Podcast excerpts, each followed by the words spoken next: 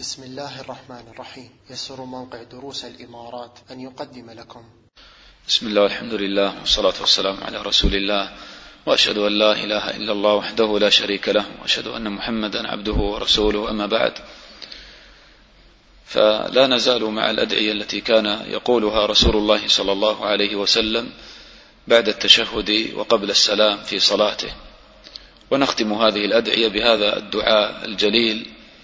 الذي ثبت من حديث شداد بن أوس رضي الله عنه أن رسول الله صلى الله عليه وسلم كان يقول في صلاته اللهم إني أسألك الثبات في الأمر والعزيمة على الرشد وأسألك شكر نعمتك وحسن عبادتك وأسألك قلبا سليما ولسانا صادقا وأسألك من خير ما تعلم وأعوذ بك من شر ما تعلم وأستغفرك لما تعلم.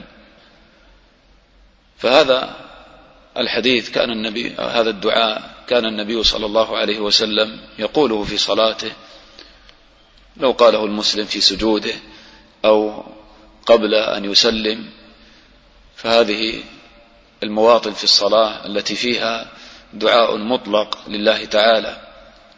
هذا الحديث الإخوة ثبت أن النبي صلى الله عليه وسلم قال في أوله إذا كنز الناس الذهب والفضة فاكنزوا أنتم هؤلاء الكلمات.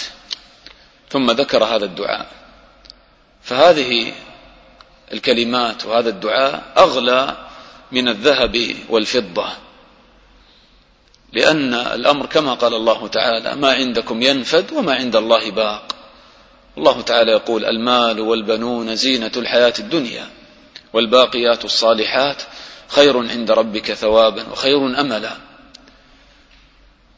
وقيل ما سمي الذهب ذهبا إلا لأنه يذهب وما سميت الفضة فضة إلا لأنها تنفض سريعا.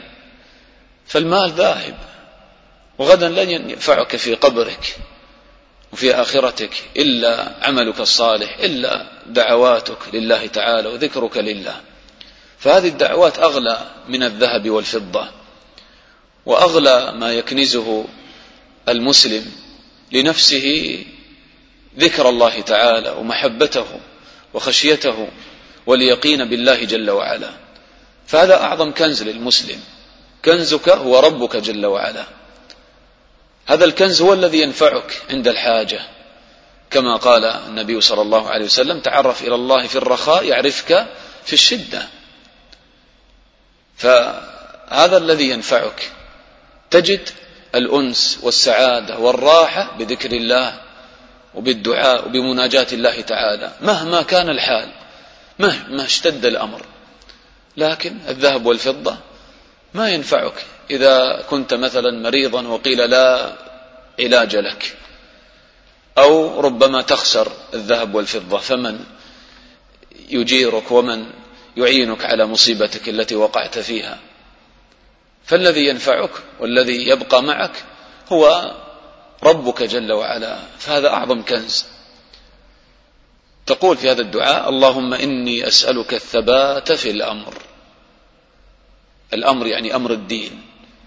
تسأل الله تعالى أن يثبتك على الصراط المستقيم على الدين الصحيح حتى تلقى الله جل وعلا. وهذه الإخوة من أعظم نعم الله تعالى على عبده. فالعبرة الإخوة بالختام كما قال النبي صلى الله عليه وسلم إنما الأعمال بالخواتيم. وكما قال النبي صلى الله عليه وسلم إن الرجل ليعمل بعمل أهل الجنة حتى ما يكون بينها وبين بينه وبينها إلا ذراع فيسبق عليه الكتاب فيعمل بعمل أهل النار فيدخلها والعياذ بالله. فالمسلم يخاف من سوء الخاتمة. ويسأل الله تعالى الثبات. اللهم إني أسألك الثبات في الأمر. إن الذين قالوا ربنا الله ثم استقاموا. العبرة بالاستقامة حتى الممات. واعبد ربك حتى يأتيك اليقين. فأنت تحتاج إلى الثبات على الإسلام.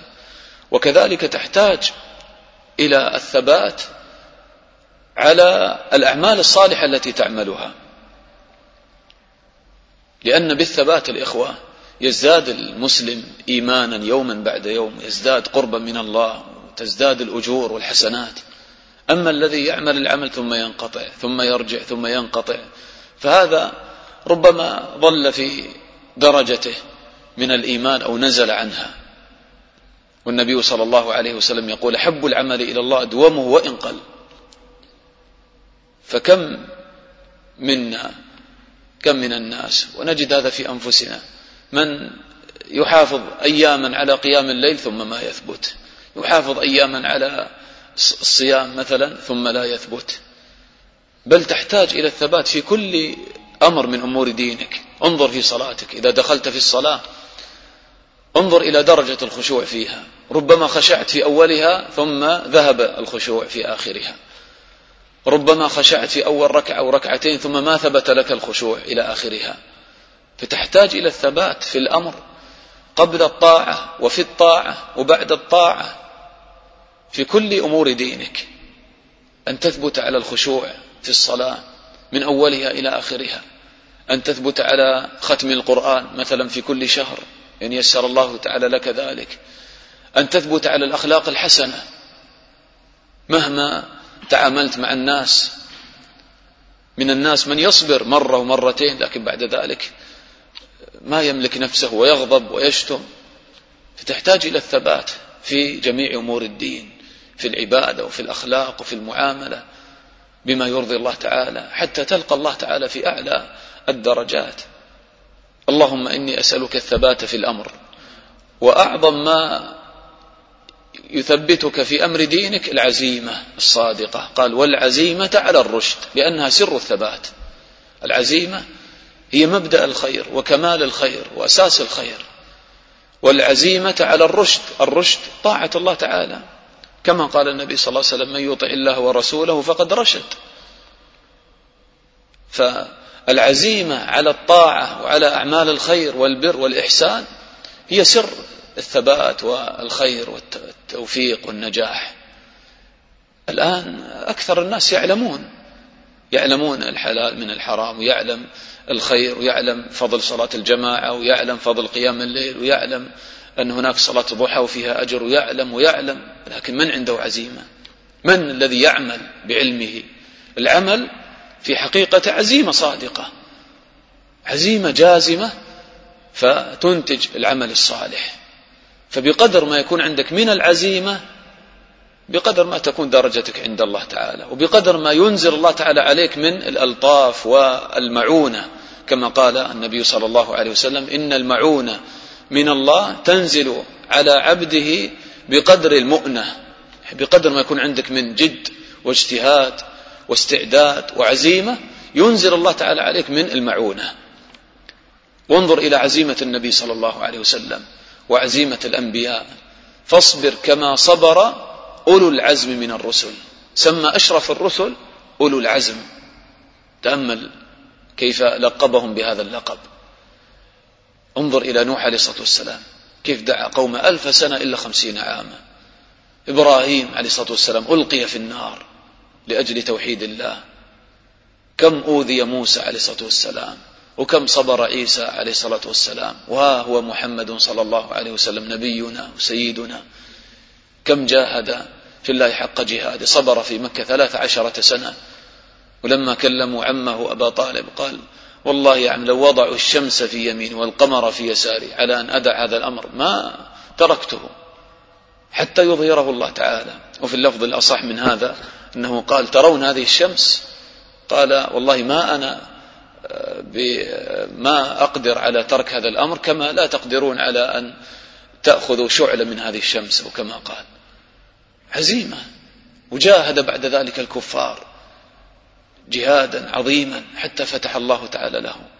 وهكذا أبو بكر رضي الله عنه أول ما دخل في الإسلام كانت عنده عزيمة صادقة أسلم على يديه ستة من العشر المبشرين بالجنة أنفق أربعين ألفا ما يملك غيرها كلها في سبيل الله في أول الإسلام. هكذا كان الصحابة رضي الله عنهم عمر رضي الله عنه في خلافته عوتب لأنه ظهر عليه التعب والإرهاق. قال إن أنا نمت في الليل ضيعت نفسي وإن نمت في النهار ضيعت رعيتي فكيف بالنوم بين هذين؟ في الليل قائم لله وأحيانا يخرج يتفقد أمور الرعية وفي النهار يقوم على مصالح رعيته. عبد الله بن عمرو بن العاص رضي الله عنه يقول والله لا أقومن الليل ولا أصومن النهار ما عشت. حتى يعني أرشده النبي صلى الله عليه وسلم إلى الاعتدال. المقصد أنهم ما وصلوا إلى هذا الأمر إلا بعزيمة صادقة. وبحسب العزيمة هذه العزيمة الإخوة علامة على صدق العبد مع ربه جل وعلا. وانظر إلى الأئمة في الدين كيف فازوا بهذه الدرجات العالية بسبب العزيمة.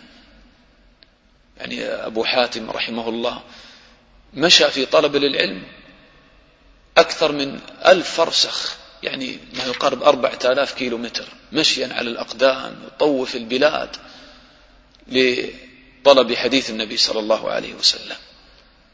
البخاري رحمه الله جاء عنه أنه كان في الليلة الواحدة ينام ثم يقوم ويكتب الفائدة ثم ينام ويقوم ويسرج السراج ويكتب الفائدة أكثر من عشرين مرة.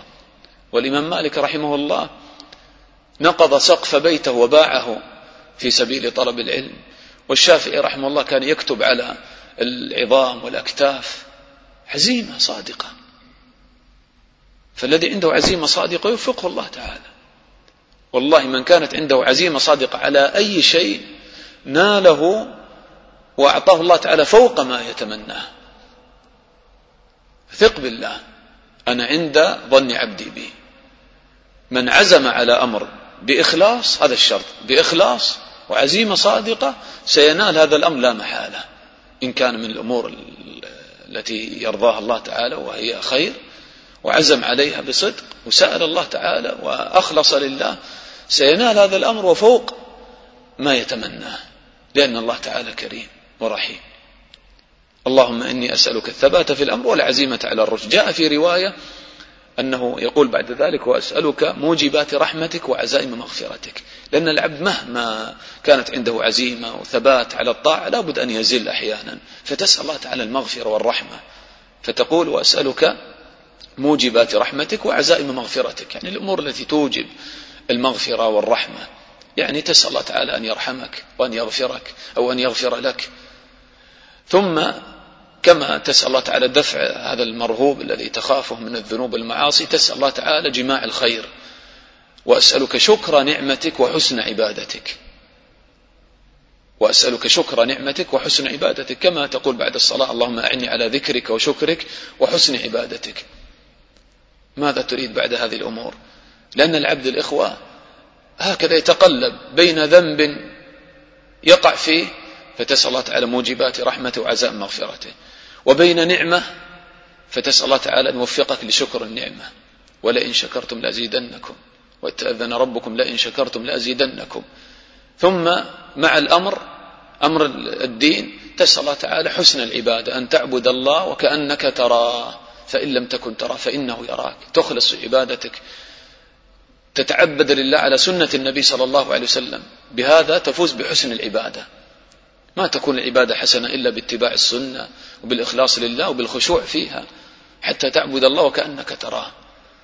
وأسألك شكر نعمتك وحسن عبادتك. هذا جماع الخير.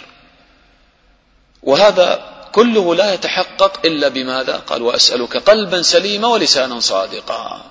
ما يتحقق لك هذا الأمر إلا بالقلب السليم. إذا سلم القلب من شهوات الدنيا ومحبة الدنيا والهوى والشرك والعجب بالنفس والكبر والحسد والبغضاء والرياء والقسوة والغفلة. إذا سلم القلب من هذه الأمراض وما يكون في قلبك إلا الله جل جلاله يكون القلب سليما تفوز بهذه الخيرات. يصفو القلب حتى تعبد الله وكأنك تراه. يوم لا ينفع مال ولا بنون إلا من أتى الله بقلب سليم. تقول وأسألك قلبا سليما ولسانا صادقا. ولسانا صادقا. إذا سلم القلب ترزق بإذن الله اللسان الصادق. ولسانا صادقا. الصدق في القول الإخوة يكون مع الله في كل كلمة تناجي بها ربك. لما تقول الله أكبر أصدق فيها. كثير من الناس ما يصدقون فيها بدليل أنهم ما يخشعون في الصلاة. لماذا يتعلق القلب بالدنيا؟ ما قلت الله أكبر بصدق. لابد أن يوافق ما في القلب اللسان. تسأل الله تعالى لسانا صادقا. وكذلك الصدق مع الناس. تصدق مع الناس. والنبي صلى الله عليه وسلم يقول لا يستقيم إيمان العبد حتى يستقيم قلبه ولا يستقيم قلبه ولا يستقيم قلبه حتى يستقيم لسانه. فهناك ترابط عظيم بين القلب واللسان. وأسألك قلبا سليما ولسانا صادقا. ولذلك يقول بعض السلف قال إذا رأيت يعني عبدا يراعي يعني كلامه ويراقب الله تعالى في لسانه فانظر في أعماله تجدها يعني كلها خير. ومن ما يتحرس في كلامه انظر في عمله تجد أيضا أعماله سوء وشر.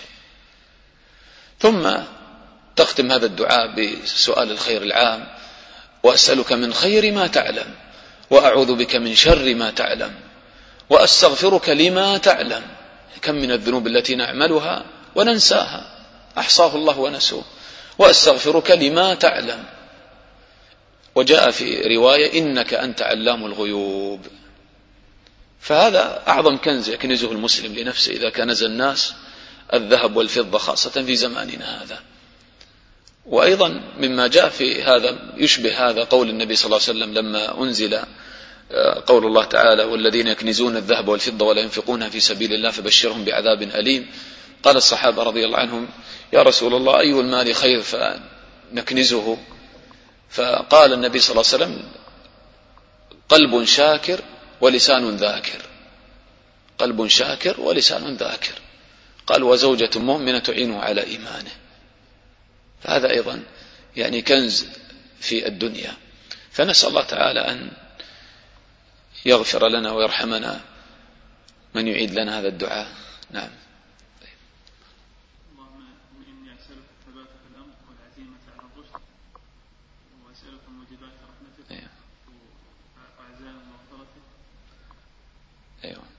هذا دفع المرهوب تريد الخير. جماع الخير قلنا فيه. شكر. أيوة. أيوة. ما يتحقق هذا إلا بماذا أيوة. تمام.